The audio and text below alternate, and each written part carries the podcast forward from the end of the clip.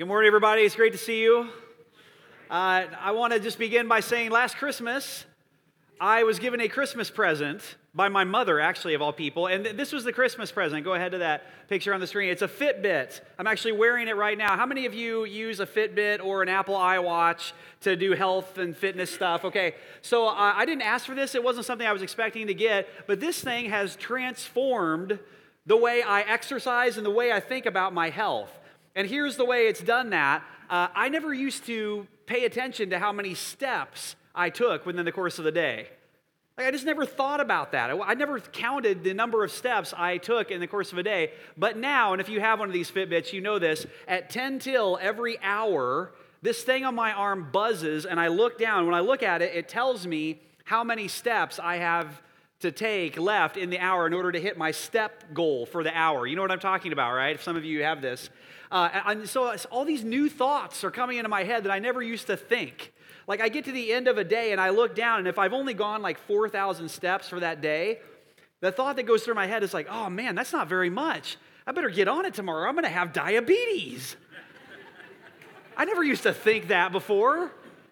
Or like an ego thing happens where I'll get to the end of a day, maybe I exercised or whatever that day, and I'll look down and it'll be like 20,000 steps. Like, that's pretty good. Or, or 25,000 steps. My wife and I went on a hiking trip for our anniversary a couple weeks ago, and there was like days where I was like 30,000, 35,000 steps. And I, the thought that goes through my head at the end of those days is like, wow, I really accomplished something today. No, I didn't. I just walked around a lot. In fact, I probably actually accomplished less on those days because I was just walking around. That's all I was doing. But these thoughts go through, through my head now that never used to go through my head. And it's just transformed the way I think about health and the way I think about fitness. And, and what it did for me is it made it measurable for me to understand how active i I had been throughout the day. It made it measurable for me to know how many steps I had taken throughout the course of a day.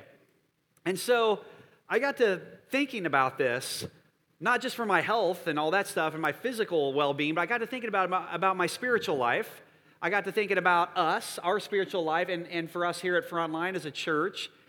And the question I started wrestling with is this question right here um, How do we actually make faith steps measurable? How do you make faith steps measurable? Like, wouldn't it be great if, if you could just strap this thing to your arm and, and it would tell you in your spiritual life, like, oh, wow, it took a step today. So like, you get to the end of your day and you're like, wow, you are one step closer to Jesus today. You grew today in your faith walk. Or on a, on a bad day, you'd look down and it'd say, wow, you were a real turd today. You took a few steps backward. You need to get on it tomorrow. I wish I had something like that because a lot of times our, our walk with God, our faith feels like it's, uh, it's hard to get tangible with it. And so uh, today, what we're doing is we're starting a new uh, series of teachings called Zero Faith. And what we're doing is we're looking at our vision as a church. And our vision for our church is uh, we are not done at Frontline until zero lives remain unchanged for Jesus in our city, in our town, and our community. And so um, we basically are trying to figure out how do we make faith steps around zero measurable and clear for everyone. And here's our heart. Here's, here's what our goal is here. Uh, we're praying for this month, and as we all kind of get back into a routine of coming to church and being back in life after summer and everything, we would love to see everybody in the church just take your next step of faith. To be able to identify and measure and, and be really clear here's where I'm at with God, and then take the next step, whatever that is for you wherever you find yourself in your spiritual journey, we want to see everybody take your next step. And so we've created a next steps area out here in the lobby, and all these banners were supposed to come in this week, and it was going to be really awesome for the first sermon, and it didn't happen. Uh, so next week, you're going to see in the next couple weeks um, this whole area get developed. But in the meantime, you can go on the QR code that's there. We would love to see, if not today, at some point during this series, we would love to see everybody connect in with this resource. And we looked at our zeros, the five zeros that encompass our vision, and we said, let's put some faith steps to those. We want to see everybody take their next step of faith in this fall season. That's what we want to see happen. And so that's what this series is about. And what we're looking at is we're going to be looking over this month at the life of Elijah. Elijah is a prophet that we find in the Old Testament. And there are several faith moves that Elijah had to make throughout the course of his life that I just feel like kind of, you know, correspond to our church in this season right now and their faith steps that we need to make in our own lives. And so we're going to begin looking at the story of Elijah today. And so Elijah appears out of nowhere in the story of the Old Testament in 1 Kings 17. Like literally, we're given very little background of where he comes from. And he appears during a time in Israel's history where the people of God, Israel, God's chosen people, they're in the land of Canaan, in this area, and they're trying to follow and be God's people. But what's happening is their king, his name is Ahab, King Ahab, is leading God's people into Baal worship.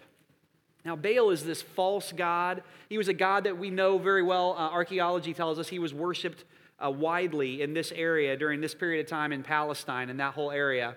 And so, King Ahab, the king of Israel, of God's people, is leading them into Baal worship. And so, this prophet, we don't even know how exactly he has access to the king but somehow he does. And this is how it begins.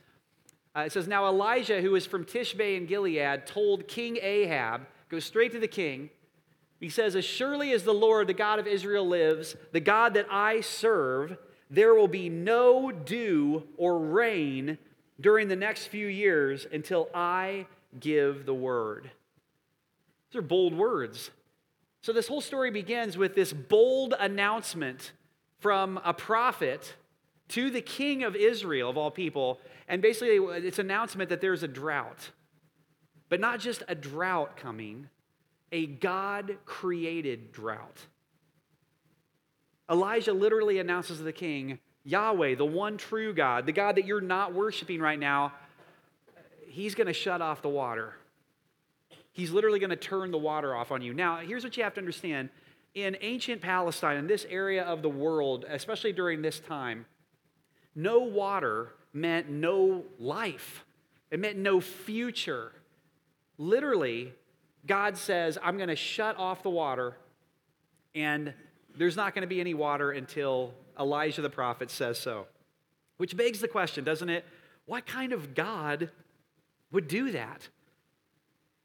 I don't know about you. I don't know if you ever read some of these stories in the Old Testament and you, and you just go, what kind of God would do something like that? Why would he shut off the water on his own people during this time and create this situation where they're suffering and where they're not experiencing life and not experiencing having a future? Why would God do that?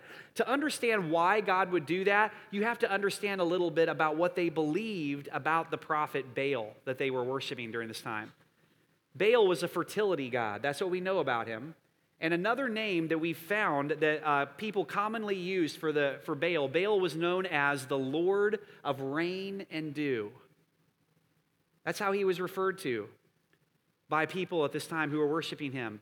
And so when Elijah appears and says, There's not going to be any water, there's going to be a drought, and, and what he specifically says, he doesn't just say there's going to be a drought, he says, There's going to be no rain or no dew until I say so.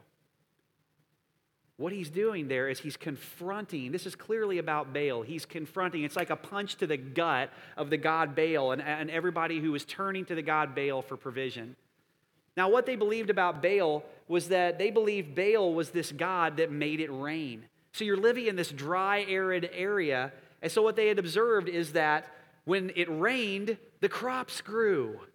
And when the crops grew, the animals were healthy and they would reproduce and there would be more livestock and everybody would do well. And they took that one step further and they started to ascribe that to this there must be this deity, there must be this God that is pleased with us or not pleased with us. And so they took it even a step further and they began to decide, well, it must be even this God Baal that allows us to be able to have children. So they believed it was the God Baal not only that made their animals able to be re- reproduced and the crops, but even they themselves were able to get pregnant and have children if the god Baal was pleased with them.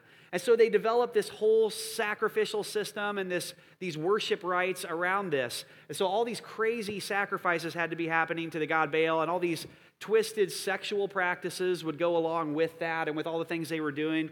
It's, they were just engaged and sucked into this whole realm of Baal worship. And what was happening was it was just destroying and turning people away from Yahweh, the one true God. And so what happens, I think, and this is what I, the takeaway for me as I'm thinking about this is during a drought, I think it matters what story you make up in your head. So when there was a drought, the story they would make up in their head was there must be some deity who's angry with me. And so this is where they developed this whole idea of this God Baal, this false God. And oftentimes during a drought, the story that we make up in our heads, the narrative that we make up when, whenever we experience a drought, is, is we think to ourselves, God must be holding out on me. We think God must be punishing me. That must be what's happening right now. But in fact, as we look at this story, that is not what this drought is about. And yes, I just rhymed that. I did it first service and I liked it so much. I was like, I'm like a pastor and a rapper at the same time. I'm going to do it again this hour. So that's not what this drought is about. If you want to know what this drought is about, in actuality, as you look at the story, this drought is not about punishment. Go ahead to the next slide. It's about preparation. This drought is not about punishment. It's not about a deity punishing his people. It's about a deity preparing his people. And oftentimes, the story we, we make up in our heads during a season of drought is man, I must be getting punished. But in fact, in this story, what's happening is God is beginning to prepare his people for what he wants to do next. We, all, we go through different kinds of droughts in our lives. Uh, maybe sometimes we go through like a financial drought. Maybe there's a job loss or an income reduction or, or some, some bills pop up out of nowhere. And so we feel like we're going through this financial drought and we struggle. Maybe it's, um, maybe it's a relationship drought. Maybe as a single person, you're wondering, why isn't the, the God bringing the person I want to marry into my life? Why isn't that happening? Or maybe as a single person, you're tired of other people saying, Why aren't you married yet? There seems to be a drought here. There seems to be something wrong. You're like, There's nothing wrong. I'm completely fine. I'm completely satisfied. Other times, um, maybe it's like a family drought. Maybe you want to have kids. And you're looking around, and all your friends seem to have no problem getting pregnant. And there's just no end to babies being born in, your family and all around you. But it's not happening for you. But I, for me, the, the, all those kinds of droughts, uh, the most painful kind of drought I think that I've ever experienced personally in my own life is what I would just refer to as the spiritual drought. And a spiritual drought is a time where you go through a season of life where it just seems like God is distant. You don't sense his presence. it feels like even when you pray, you're like, man, are my prayers even, are they just bouncing right back from the roof straight down? A spiritual drought is a time where you look at the events in your life and they just seem to make no sense, and you just begin to say, God, where are you? Where are you? The question we oftentimes ask during times of spiritual drought in our lives is the question Is God holding out on me?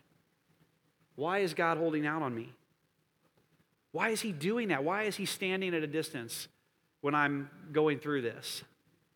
And maybe you're in a season like that. And here, here's what I want to Here's what I want to say to you. I came to today to tell you one thing, and here's what I feel like God wants me to say today. Could it be, I just want you to think about, it, could it be, if you're in the midst of a drought right now, could it be that what God is doing is He's not punishing you, He's not holding out on you, but He's preparing you? Could it be that He is preparing you for what He wants to do next in your life? I've been through several seasons of spiritual drought in my, in my life, in my walk with God, even as a pastor.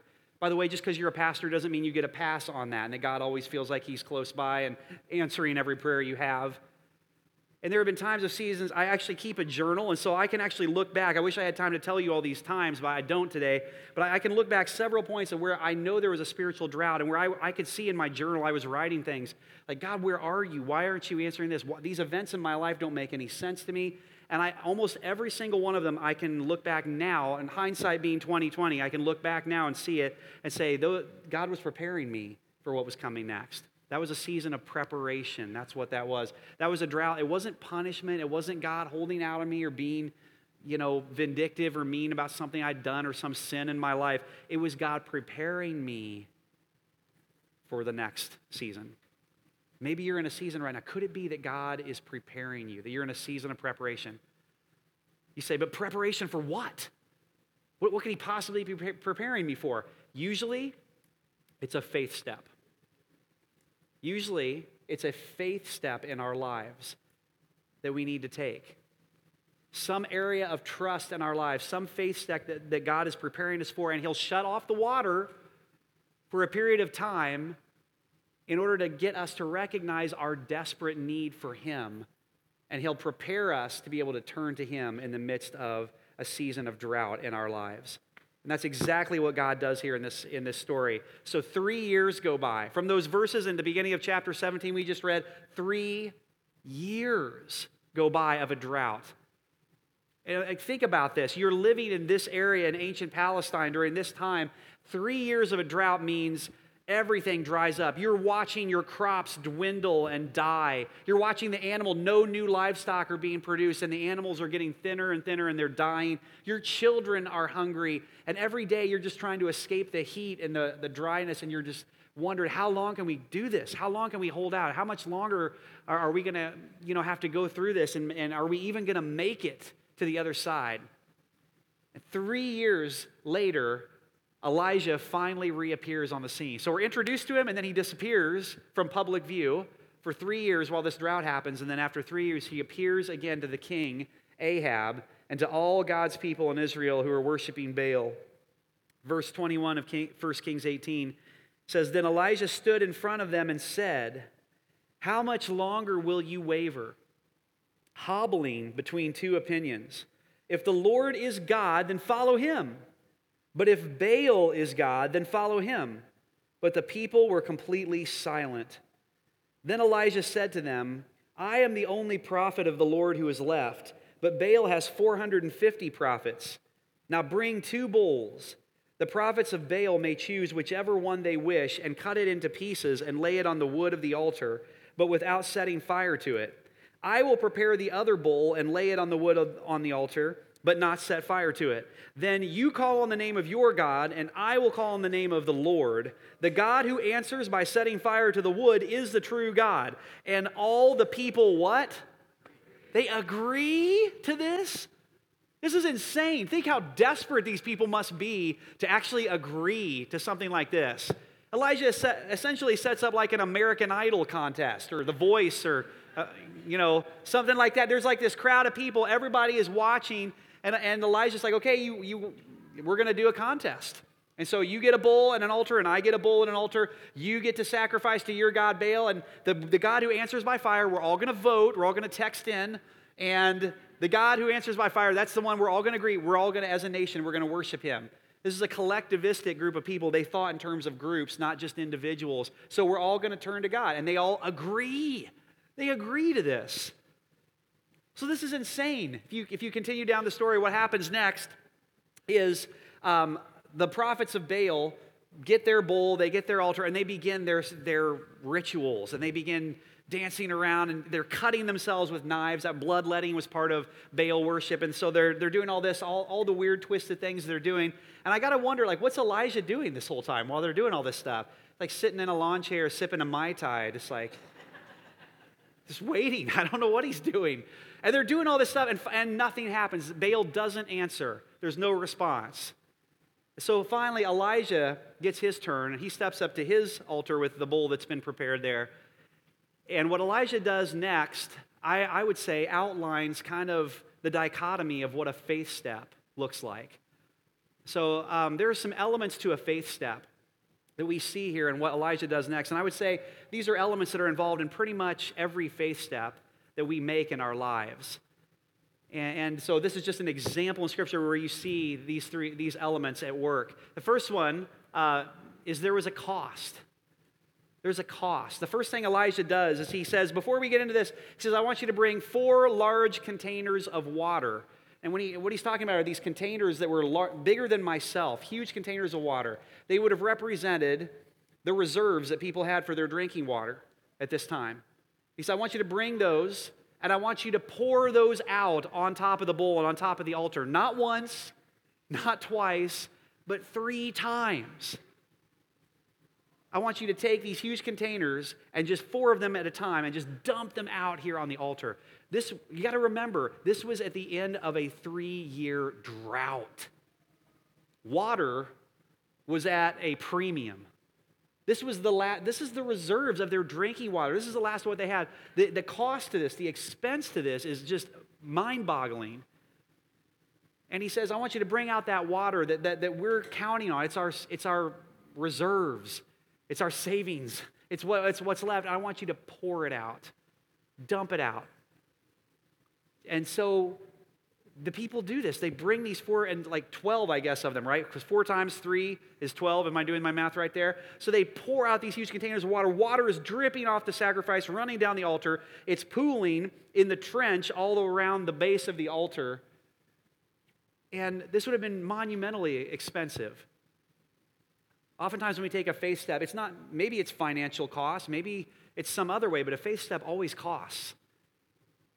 We, we think it's we should be able to do it without sacrificing anything. Faith step shouldn't have to cost me anything. That's never what you see. Second element of a faith step is a required dependence on God. You got to understand, for Elijah in this moment, think about this. He's just poured out their reserves of drinking water. If God doesn't appear with fire and do what he, what he believes God is going to do in this moment, Elijah's the one who's going to get cooked, right? I mean, this is like the people's water. This is it. You've just put yourself in a position where there is no recovery. If God doesn't work, if He doesn't show up, if He doesn't move, you aren't coming back from this. See, a lot of times that's the way we risk with God. That's the way we take a faith step is we, we risk, but we don't really put our dependence on God. We risk Uh, as long as there's enough reason for us to recover. So a faith step looks like this. I'm going to step, but I'm going to keep all my weight on this leg. This is my face step. This is a, a faith step for a lot of us. Here we go okay, God, I'm trusting you. What God is inviting us to do is, is to do this putting all our weight and our dependence on Him. Elijah puts himself in this position where if God doesn't move, he's totally dependent on God. There's no re- recovery. It's risk beyond recovery, is what Elijah's doing here in this moment. And the last element, I would say, there is a public nature to this. Almost every faith step that we take not everyone, but in most faith steps that we take in our lives, there's a public nature to this. All the people are gathered. Every eye is on Elijah in this moment. This isn't something that happened in some back corner room where I can just kind of test this out. And maybe we did this yesterday, God, you know, and um, uh, so, right, it worked out yesterday, so I don't have to do it today. No, no, no. This was something that was being demonstrated in front of the public. It was all eyes watching this happen. It's a cost, it required dependence on God, and there was a public nature to this. And so Elijah begins to speak after he pours out all the water and he puts himself in this position. 36, verse 36 Elijah the prophet walked up to the altar and prayed, O Lord, God of Abraham, Isaac, and Jacob, prove today that you are God in Israel and that I am your servant. Prove that I have done all this at your command. O Lord, answer me. Answer me why? Here's the why. Answer me so these people will know that you, O Lord, are God and that you have brought them back to yourself. Immediately, the fire of the Lord flashed down from heaven and burned up the young bull, the wood, the stones, and the dust. It even licked up all the water in the trench. And when all the people saw it, they fell face down on the ground and cried out, The Lord, He is God! The Lord, He is God! The people all as one, they turn their hearts back to God. I love it. They don't say, Elijah, he's a really great speaker. Elijah, he's a great speaker. The band was really awesome this morning. That's not what they, he says. They say, oh, the Lord, he is God. The Lord, he is God. And that's exactly the moment that the drought has been preparing the people of God for. It's what the whole drought has been about. Is this moment where the people surrender their lives and they, they turn back to God. And if you read the story to the end, the story ends with a huge rainstorm coming and just drenching the land, signifying the drought is over. It's the end of the drought. God responds to the faith step of the people and of Elijah, to, and they, they're turned back to him. And that's what God is still all about today. This is this ancient story about this group of people and this whole other time and this whole other era of history. But it's what God was about in that story is what he is still about today people.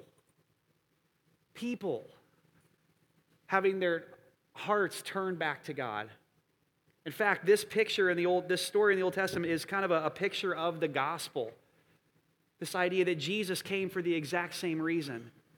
And, and he was sent by God to be a sacrifice. Jesus himself sacrificed himself on our behalf willingly so that a way could be made back to the Father through him, so that we can know him. He came as the ultimate sacrifice for our sins, giving us the opportunity to know him. And, and because God loved people. God so loved the world, he loved people so much that he was willing to do that. That's why Jesus came. God prepares people today, still, just like he did then, God prepares people to meet him in their areas of greatest need, in the places in their life where they feel the greatest drought. Those are the places where God prepares us to meet Jesus. It's what he's all about. Think about the people who are there. Think about God's people who, who are there. They weren't necessarily bad people, right? But they had been sucked into this Baal worship. In fact, by their, their nation's leader, they were being led into this Baal worship. And so, what, what's happening is their hearts are getting drawn away from God, and they're looking to this God Baal, but it's, a, it's an empty, dry well. He can't ultimately satisfy their deepest longings, their deepest needs. And that's still what happens in our lives. People still are turning in our world today to a dry, empty well. People turn to social media, thinking that if I can just get people to comment on my looks or on my life or whatever, then I'll feel valuable, but it's a dry, empty well. It doesn't satisfy, it can't. Or we turn to our career. I'm going to achieve these things and throw myself into this career and make all this money, but it's a dry, empty well at the end of the day. It doesn't ultimately satisfy the deepest longings of our life. Some people turn to religion, all kinds of religions, but they don't truly turn to Jesus. Some people even turn to the religion of Christianity, but they never encounter the actual true Jesus. But it's only, it's, it's, it's only Jesus that can satisfy our deepest longings and actually knowing Him. And, and God wants us today to know that He is Lord and that He can satisfy the deepest longings of our lives. Only He can satisfy the deepest longings of our lives because He created you with those longings. There's no dry, empty well that you can turn to, whether it's alcohol, drugs, porn, whatever dry, empty well you're turning to, trust me, those things don't satisfy. They can't. They're a false God. And what God wants you to know today is that He is the only Lord. And He shuts off the water in our lives. He creates seasons of dryness in our lives so that He can prepare us to meet Him He's preparing us oftentimes for a faith step. It's time for us to take in our lives. And so, to wrap this up and to, to look at the takeaway from this this morning, I'm just going to ask you what has God been preparing you to do in your life? What faith step has God been preparing you to take that requires uh, a cost? It's not going to be cheap. It may not be financial, but it'll cost you somehow. It will require full dependence on Him, risk beyond recovery and it'll be the kind of thing where it's public. What is God calling you to do? What, what has He been preparing you to do? What faith step has He been preparing you to take? And then all we're asking is that you would just take your next step of faith. Take your next step of faith. And, and that's why this, this month we've kind of designed this how do we help everybody take your next step of faith? If you're coming to Frontline, you need to be in a small group. Some of you, that's the faith step. For, for others of you, it's you need to begin using the gifts that God's placed inside of you to serve others. For others of you, maybe it's God's been speaking to you about something you need to do in your to fulfill your purpose in life, in your work or in your job or your vocation and your family. Maybe it's uh, some, some other thing that God's preparing you for. For some of you in this room this morning, I believe the next step of faith in your life is literally this step right here. It's from this step here into that, into that step. Baptism is, your, is for some of you your next step of faith. If you have been coming to church, if God's been working in your heart, working in your life, and you've been warming up and coming, coming alive, coming to know Him, your next step of, of faith is to get baptized. We call it going public for Jesus. And the symbolism of baptism, we believe, it comes from Romans chapter 6. This idea of the, the baptism is a symbol that we interact with, where um, just it says, just as Jesus died and was buried, when we go down in the waters of baptism, we, we're saying, I'm dying to this old life. I'm dying to this dry, looking to this dry, empty well that ultimately cannot satisfy. It can't meet the needs of my life. And just as Jesus was raised to a new life, uh, when we come up out of the water, it's symbolically, it's us saying we're being raised to a new life in Christ.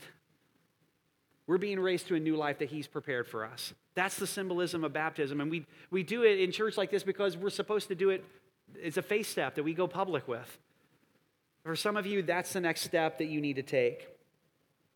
So, as we head into baptism this morning, and some of you are, have let us know you're, gonna, you're prepared to get baptized this morning, I want to tell a story of um, a, one person who's getting baptized in this service. His name is Aaron Sturgis. And uh, Aaron first started coming to Frontline with his mother, actually. And so he uh, would come, but he kind of, as an adult child, he would go out of respect for his mom, and he really wasn't listening. He really wasn't uh, into what was being said. His heart was resistant. He really didn't care about what was happening, but he would come, you know, when she kind of drug him along. And uh, what happened was uh, eventually uh, Aaron's mom, very tragically and very unexpectedly, passed away this past May. In fact, it was right before Mother's Day that she passed away. In fact, I was right in this room, right back there on Mother's Day when I got the news that his mom had passed away. And that moment created a situation where what Aaron didn't know was that all those times he was coming to church and he was going with his mom, even though mostly out of duty, but seeds were being planted in his life. Truth was being spoken into his life. And at that moment of his mother's death, he realized his deep need for God, this, this need in his life that only God could satisfy and only Jesus could satisfy. And so he, he gave his life to Jesus. He's been coming to church with his sister and brother in law uh, who come here to Frontline. And today he is getting baptized.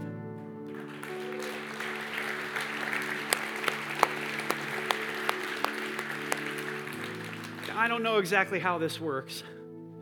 Hebrews talks about there's this great cloud of witnesses that watches us run our race. I don't know exactly how this works, but I believe his mom is here in attendance with us again this morning. And for her today, the drought is over. And she gets to join in with heaven and celebrating watching her son get baptized, take that step. So here's what we're going to do. Would you stand to your feet? And we're going to sing a song right now just to prepare ourselves as we head into baptism. Here's what I'd like you to do. If you, uh, if you are prepared to get baptized this morning, would you come forward and as we sing this song, would you just kind of gather up here on this side of the stage? We're all going to hang out here too, the staff and everybody. Uh, but then I, I want to say something to you, to the, those of you who maybe you didn't let us know you were planning to get baptized today. Maybe you weren't even planning to get baptized today. But what we know is God moves sometimes and speaks to people in these services.